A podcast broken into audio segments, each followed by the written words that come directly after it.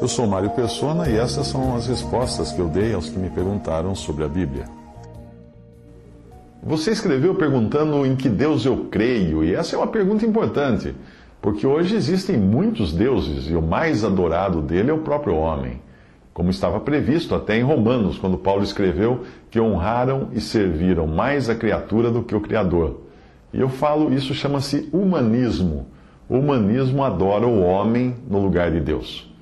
Crer em Deus no sentido cristão é crer no Deus da Bíblia, no Deus Criador, no Deus Redentor. Outro dia alguém me perguntou se eu acreditava em Adão e Eva e na história toda do Gênesis. Claro que sim, eu disse que sim, óbvio. Pela cara da pessoa, parecia que eu estava dizendo que, que eu acreditava em Papai Noel e Coelho da Páscoa, Coelhinho da Páscoa. Ah, para, para a razão, para o intelecto humano, a fé vai sempre ser irracional. Mas, o que a Bíblia diz? Pela fé, cremos que os mundos foram criados por Deus. Simples assim. A razão discorda disso, discute com isso. Precisa ver para crer. Mas ver o quê? Se nós olharmos para aquela galáxia imensa que está a milhões de anos-luz da Terra, o que nós veremos? Você acredita que ela existe, aquela galáxia?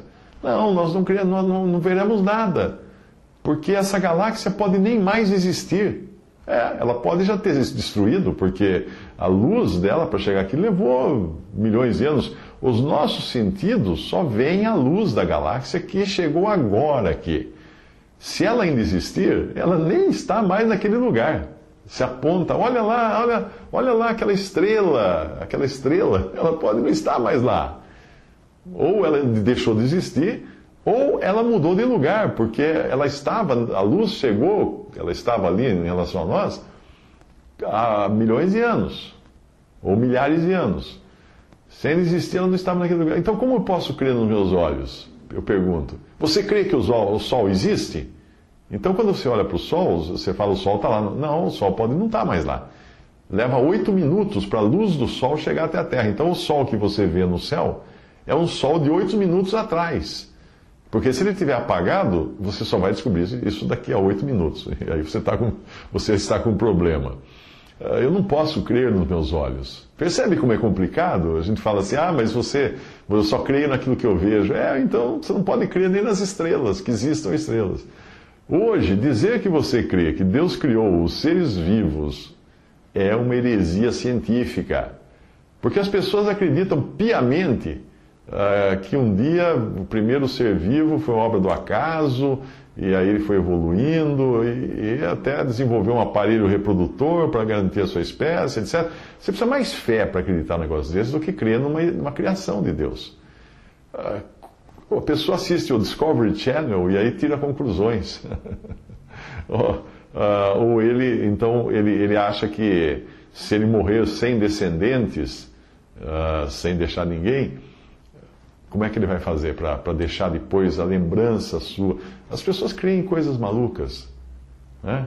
Uh, pensa assim: se a, se a vida tivesse surgido de maneira espontânea e evoluído, eu pergunto, como que o primeiro ser vivo teria pensado que ele iria precisar de um aparelho reprodutor se ele já se reproduzisse normalmente sem aparelho reprodutor, sem precisar de macho e fêmea? Por que, que foi surgir, surgir macho e fêmea entre os seres vivos? Porque se ele já produzia os descendentes sozinhos, porque ele ia precisar de um aparelho reprodutor, de, um, de, uma, de uma relação sexual para poder uh, gerar descendentes. Hum?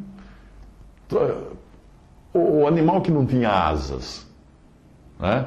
Uh, como que ele criou asas? Será que ele percebeu que ele ia ser comido se ele continuasse sem a capacidade de voar? E, e ele vai precisar criar asas, desenvolver asas. Mas então, enquanto ele não desenvolveu asas, o que aconteceu com ele? Ele não foi comido por acaso? E, e quando ele desenvolveu asas, essa proto-asa que ainda não voava, o que aconteceu com isso? Só atrapalhava ele na fuga. Ele devia se livrar dela. Percebe que a teoria da evolução ela, ela é complicada, porque a própria teoria da evolução iria dizer que essa asa que não servia para nada seria eliminada nas próximas gerações. Então nunca teria acontecido dele desenvolver uma asa, por exemplo, porque ela nunca seria boa enquanto não fosse completa. E é, se ela não fosse boa, ela tinha a tendência a desaparecer. a, teoria, a, teoria, da evolução é tão complicada e tão, e tão difícil de crer, precisa tanta fé para crer nela, que eu acho que eu vou ficar mesmo é com Adão e Eva.